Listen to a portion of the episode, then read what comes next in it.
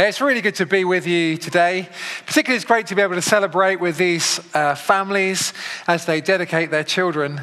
You know, these parents have made promises to their kids today, all in the context of prayer, because they know there are things that they want for their children not, that not even they as parents can provide, things that only God can do. And you know, all parents have hopes for their children. Some of my hopes for my children are quite simple. I hope that one day they'll learn to get dressed in less than an hour. That would be helpful. I hope that one day we'll be able to get through a meal time without the floor getting covered in pasta. But we have bigger hopes too, of course. And one thing we're praying for these kids being dedicated today is that they will know life to the full. Life to the full. But what does that look like? A few years ago, my wife Alice ordered a book from Amazon. And a couple of days later, this suspiciously small package came in the post. And she opened it, and here's what was inside. You see it? It's this tiny little abridged version of the book. It had the same title as the book she thought she was ordering, but it lacked the depth of the real thing. It wasn't what she thought she'd ordered. And sometimes I think life can feel like that. That as we look at our lives, sometimes what we experience isn't what we had in mind for whatever reason. Maybe because of choices that we've made that we regret. Or maybe because of things that have happened that are well outside of our control. I guess we've all experienced this in some way. Maybe that's where you are today.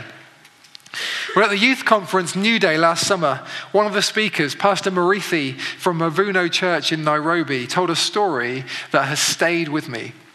He was staying in a B&B in England and he looked out of his window and he saw a BMW driving cautiously around some country lanes. And he said that this for him was a great analogy of a wasted life. See, this car, this machine that was built for the German Autobahn, built to be able to drive at 80 miles an hour, was going cautiously at 30. And it's just living a fraction of the life that it was made for and missing out on so much of its potential. Oscar Wilde said this To live is the rarest thing in the world. Most people exist. That is all. So, this morning, as Neil said, we're taking a break from our Origin series and we're going to look at what the Bible teaches us about life. We're in a passage in John's Gospel. It's John chapter 10. If you've got a Bible, if you could turn to it now, that would be really helpful. John 10. If you don't have a Bible, that is no problem at all. The words will come up on the screen behind me. But we're going to be looking at John 10, verses 1 to 15. This is Jesus speaking. He says this. Very truly, I tell you, Pharisees, anyone who does not enter the sheep pen by the gate, but climbs in by some other way, is a thief and a robber.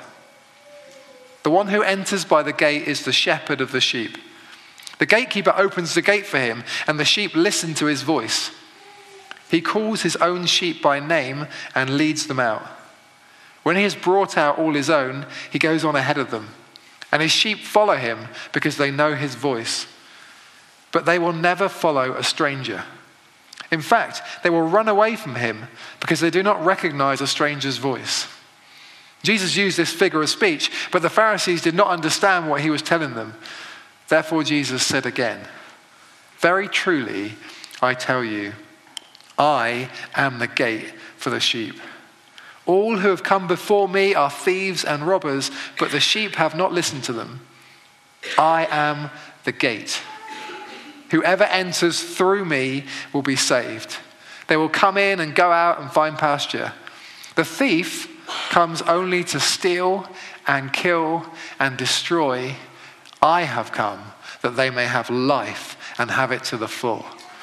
I am the good shepherd. The good shepherd lays down his life for the sheep.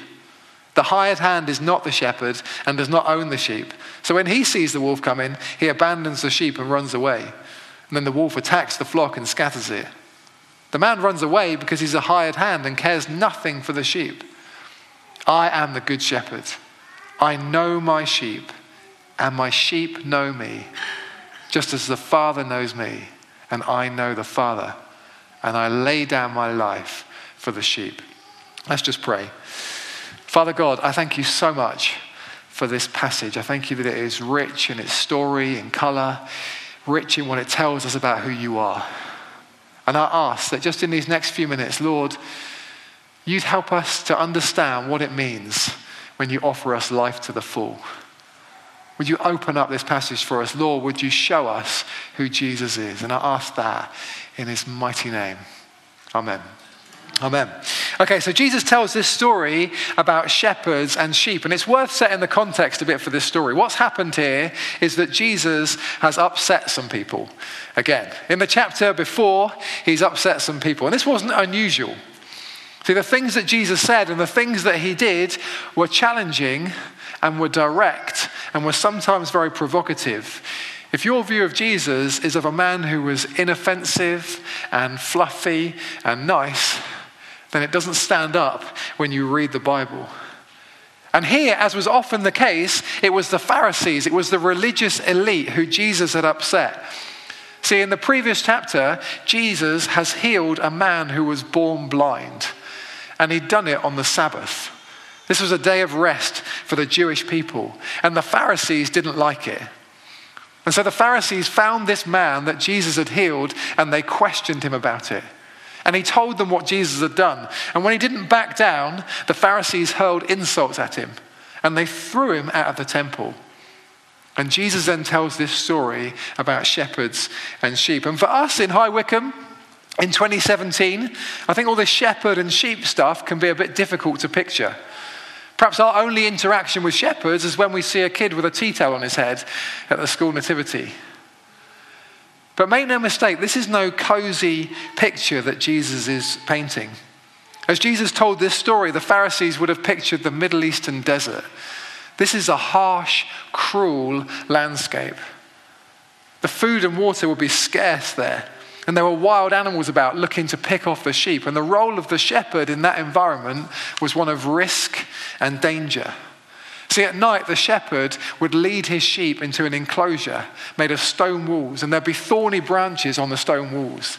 And they were there to keep out the wild animals and bandits who wanted to get in and steal the sheep. And what the shepherd would do is he'd often lie down himself in the entrance to the sheep pen so that if anyone or anything wanted to come in and attack the sheep, they'd have to deal with the shepherd first. And see, the Pharisees understood that picture, but they didn't know what it had to do with them. And if we're not careful, we can miss it too. So, we're going to look at three things today that this passage teaches us about what life to the full really looks like. And the first is this that a full life is a rescued life. If you go into any bookshop, you head for the self help section, you'll find tens of books that promise to give you the life that you're looking for. Here's some titles that I've seen this week in preparing for this talk. First one How to Stop Worrying and Start Living. You Can Heal Your Life. And thirdly, this is my favorite You Are a Badass. How to Stop Doubting Your Greatness and Start Living an Awesome Life. It's a real book. Now, I'm not criticizing these books. I haven't read any of these books. You might have read them, and there might be some real wisdom in these books. My question is whether they get to the root of the problem. See, here's my point. The landscape, the environment for us in High Wycombe in 2017 is every bit as treacherous as the Middle Eastern desert. The risks may be different and more subtle, but they are there and they're very real. See, people go after all kinds of different things in the pursuit of life to the full, only to find that many of these things don't deliver. We've all seen this, and it is tragic. I've got friends who put everything into going after the better house, the better car, the better lifestyle for their family, only to end up working so much that they never see their life and kids. And it just leaves them empty. There are people who have the idea of this perfect relationship, so they go from partner to partner to partner, leaving behind them a trail of brokenness and hurt. People go after things like success and money and fame, thinking if I just had that one thing, then I'd be happy, then I'd find life. Well, listen to this quote from Jim Carrey, the actor, multimillionaire. He once said this I think everybody should get rich and famous and do everything they ever dreamed of so they can see that it's not the answer. It's not the answer. These things that promise life end up leaving us empty.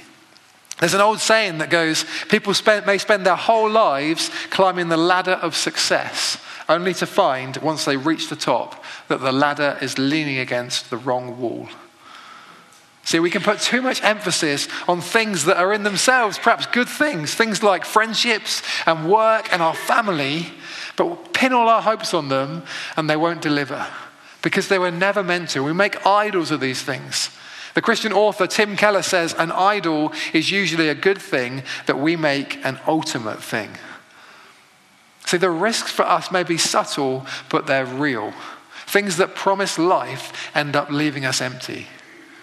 But what the parents who are having their children dedicated this morning have recognized is that life isn't found in stuff, but life is found in the person of Jesus.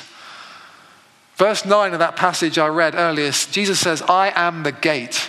Whoever enters through me will be saved. What is he saying here? Well, he's saying the same thing he goes on to say four chapters later in John's Gospel, where he says, I am the way, the truth, and the life. No one comes to the Father except through me. He's saying he is the way to life. He's the doorway. He's the gate. It's only through him that you'll find life to the full. He says, Trust me to be the only path to God, the only, tr- only path to life, and I promise that you'll be rescued. See, this isn't self help, because the point is we can't help ourselves. We all need to be rescued. Rescued from the thoughts that we've had that are wrong, the things that we've done that have hurt other people, the things that we've said that have caused great offense to others and offended God. We need to be rescued from our sin, rescued from ourselves, rescued from eternal separation from God because of our sin. God comes to rescue us. And until we realize that problem, until we understand our situation, we won't understand what God has done for us. See, this isn't some kid's sheep story that Jesus is telling. This is huge. This is the real thing. Now, in describing himself as the gate and in describing himself as the shepherd, Jesus is saying nothing less than that he is God. That's what he's saying here. And it's why when the Pharisees do understand what's going on here, they're deeply offended by it. Because the Pharisees understood the scriptures. They knew what Jesus was saying. They'd read the Old Testament. They knew Ezekiel 34, verse 11 says this This is what the sovereign Lord says I myself will search for the sheep and look after them. As a shepherd looks after his scattered flock when he's with them, I will look after my sheep. I'll rescue them from all the places where they were scattered on a day of clouds and darkness. See, in Jesus saying that he is the good shepherd, he's fulfilling all these Old Testament scriptures that point to God being the shepherd of his sheep. He is saying that he is God. And that this life to the full isn't just for a small group of people, but it's for all who put their trust and faith in Jesus. He personally will rescue his people. A full life is a rescued life. See, Jesus can never just be a bolt on to our lives. He is the doorway to life, He is the gateway to life to the full.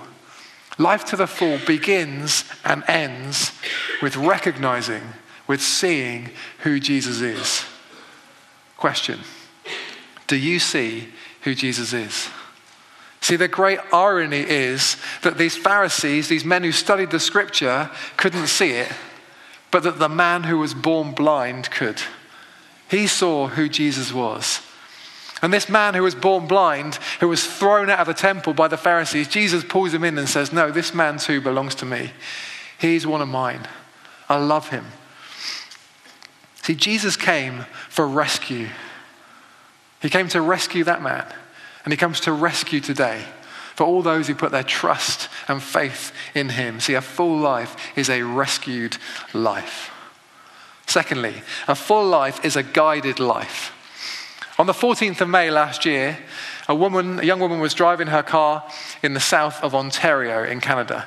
It was dark and it was foggy, and she didn't know the area very well at all, but she did have her trusty sat nav. which was all well and good until the sat nav led her down a boat launch and into a lake. Now, before you worry, she was all right, if a little bit embarrassed about what had happened. But the point is this we all put our trust in different voices, and not all of these voices do us good.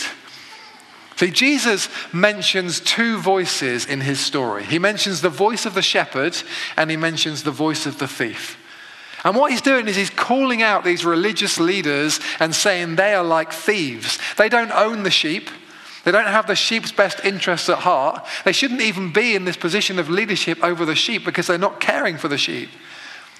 And Jesus says the thief comes only to steal and kill and destroy. And I want to tell you this the thief is still at work today. Do you know, we have a, an enemy, the devil, who loves to rob God's people of the truth about who he is and who they are. It's true. The thief is still at work and he'll speak to us. And you know, the everyday life, the everyday battle for life to the full is fought in your mind. It's in choosing which of those voices to accept and which of those voices to dismiss. Because we've all heard the voice of the thief, I guess. We've all heard it, right? It's the voice that says, You're not good enough. That says, That thing you did those years ago, that writes you off. That dismisses you. How could God love you knowing what you've done? It's the voice that says, Actually, you can't be real with people because if they knew everything about you, wow, what would they think of you then? It's the voice that locks you in comparison with others that says to you, You're not as good as that girl. You're not as good as that woman. You're not as good as that man. It's the voice that focuses on all the negatives and stops you from seeing God as He really is.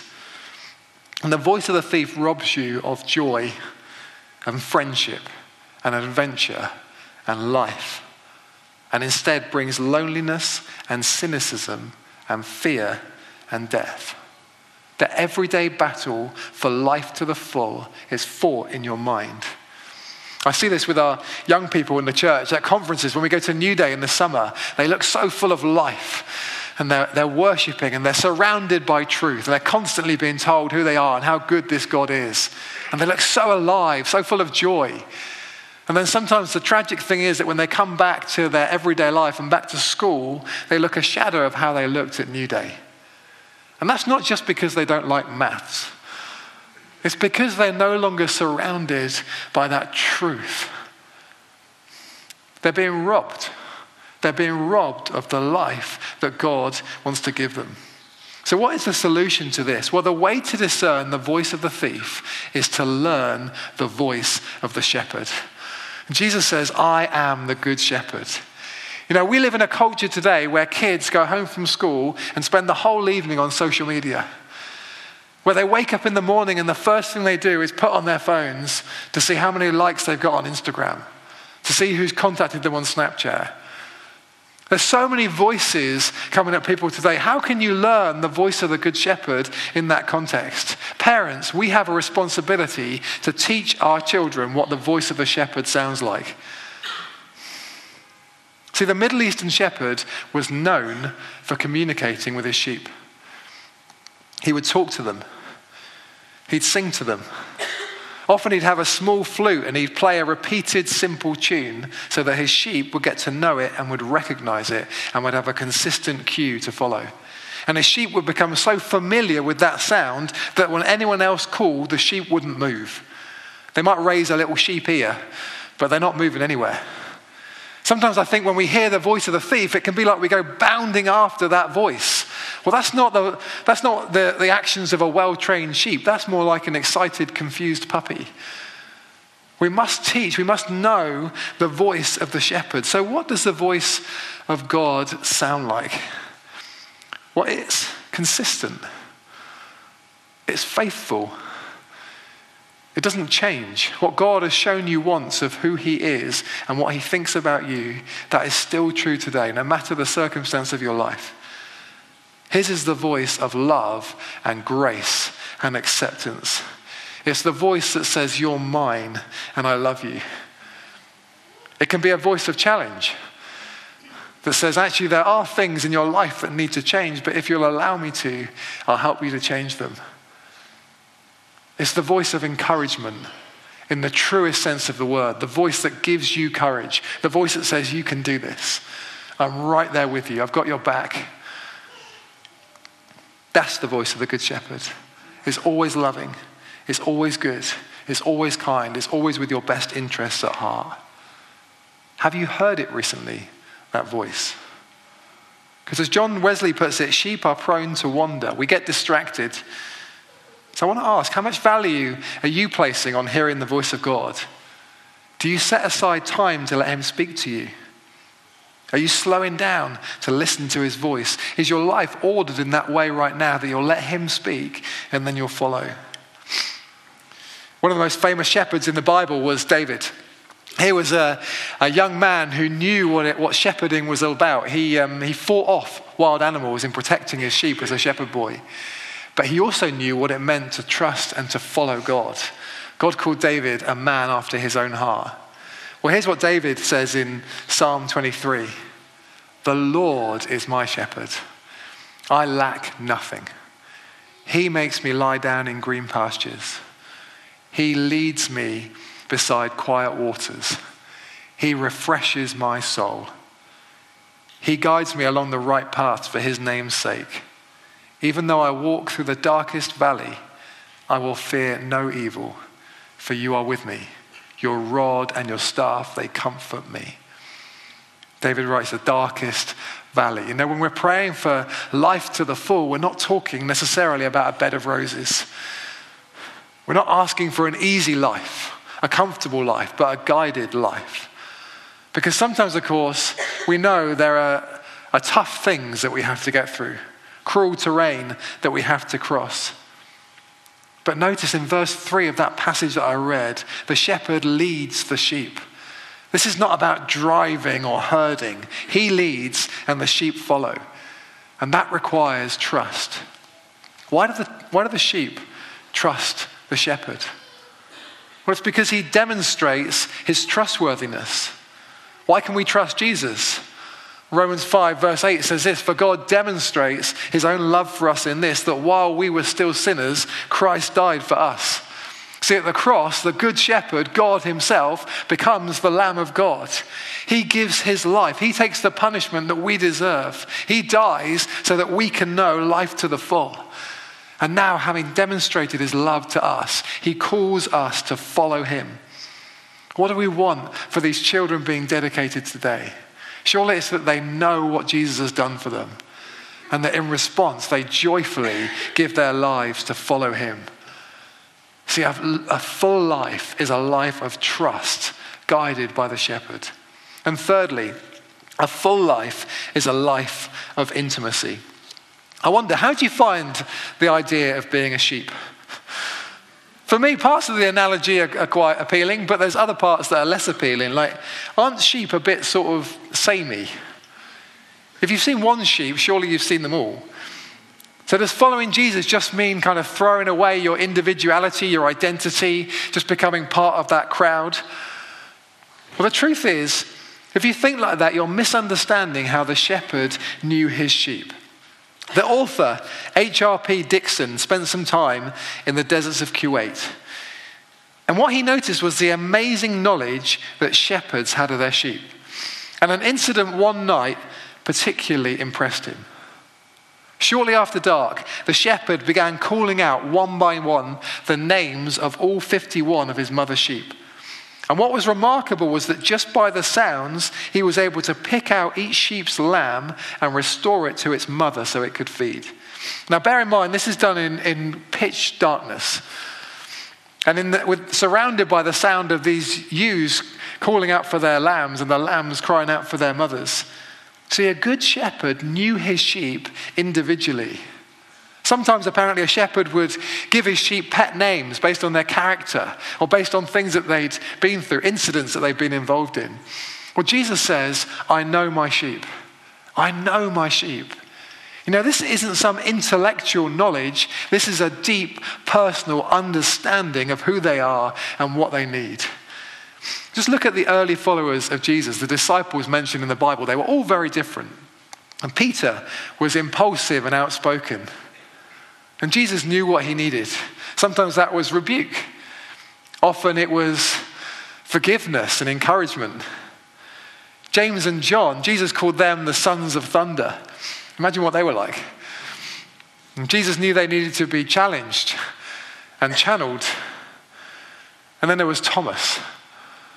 Thomas was hesitant sometimes, a bit prone to doubt. Jesus knew that what Thomas needed was to see the risen Lord Jesus for himself and to be able to place his hands where the holes were in Jesus' arms, where the nails had gone through. And Jesus ministered to each of these out of love because he knew them. And Jesus knows you. He knows your name. He knows your nature. He knows your needs. He knows everything you've been through. He knows those part of your character that no one else knows and that you'd never tell anyone else. He knows the things that you've been through. He knows exactly what you need at any time. And he'll minister to you out of love. And it might be that the way he treats you at any time might be different to the person next to you because he knows what you need. He loves you, he knows his sheep. See, a full life is a life of intimacy. He rescues you for an intimate relationship with Him. And this is what we were made for. We were made for intimacy with God. What did Adam have in the garden before sin came into the world? He, he walked with the Lord, he knew intimacy with God. What was lost at the fall? It was intimacy. Adam hid from the Lord. We've been hiding ever since. What is the picture that Jesus uses in the book of Revelation to describe how he feels about his church? He talks about it like the bridegroom and the bride. Jesus is the bridegroom, the church is the bride. What picture could be more intimate than that? And Jesus says that he himself will wipe away every tear from their eye. This is a God who wants intimacy with you.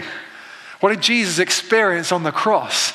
He cried out, My God, my God, why have you forsaken me? Why have you abandoned me? See, Jesus experienced distance from God so that you could know intimacy with Him. That's the life that He won for you on the cross a life of intimacy.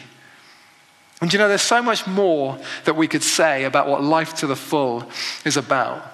It's about community. It's about freedom. It's about joy. There's actually a surprising amount that sheep can teach us about what life to the full is really about. But first and foremost, it's about these things that knowing that your life has been rescued by God, of hearing his voice, listening to his voice, following him, and knowing this intimate walk with him. I want to end with a story that the Christian writer John Ortberg tells about a woman he knew, a true story. This woman he knew who was dying from cancer. He visited her in hospital and he writes this She was strapped up in a wheelchair, and her face was an absolute horror. The empty stare and white pupils of her eyes told me that she was blind. The large hearing aid over one ear told me she was almost deaf. One side of her face was being eaten by the cancer.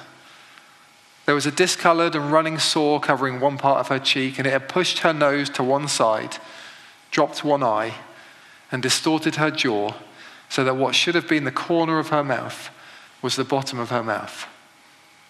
As a consequence, I was told later that when new nurses arrived, the supervisors would send them to feed this woman, thinking that if they could stand this sight, they could stand anything in the building. And she'd been here, bedridden, blind, nearly deaf, and alone for 25 years. This was Mabel. Now, John Ortberg writes about the times he visited Mabel and how it became clear that despite her situation, here was a woman who had a peace, who had a deep strength, who had a joy about her that was almost unique. And one time he asked her, Mabel, what do you think about when you lie here? Here's what she said I think about my Jesus. I think about how good he's been to me. He's been awfully good to me in my life, you know. I'm one of those kind who's mostly satisfied. Lots of folk wouldn't care too much what I think, but I don't care. I'd rather have Jesus. He's all the world to me. Do you know, by almost every definition, this woman had missed out on life to the full. I wonder how many people would have walked past this woman and seen her and pitied her. And yet, Mabel knew a secret that few find, and it's this that life to the full isn't about a life full of stuff, it's about a life full of Jesus. A life full of Jesus. That's what we want for these children being dedicated today. How about you? Is that what you want for your own life? Is that what you're experiencing right now? Have you recognized Jesus as the Good Shepherd? Do you see who he is? Have you been rescued by him? Are you listening to his voice? Have you ever heard his voice? Are you following him? And are you knowing this life of intimacy with him? See, Jesus invites you today to know him and through him to experience life to the full. Don't settle for anything less. Thank you.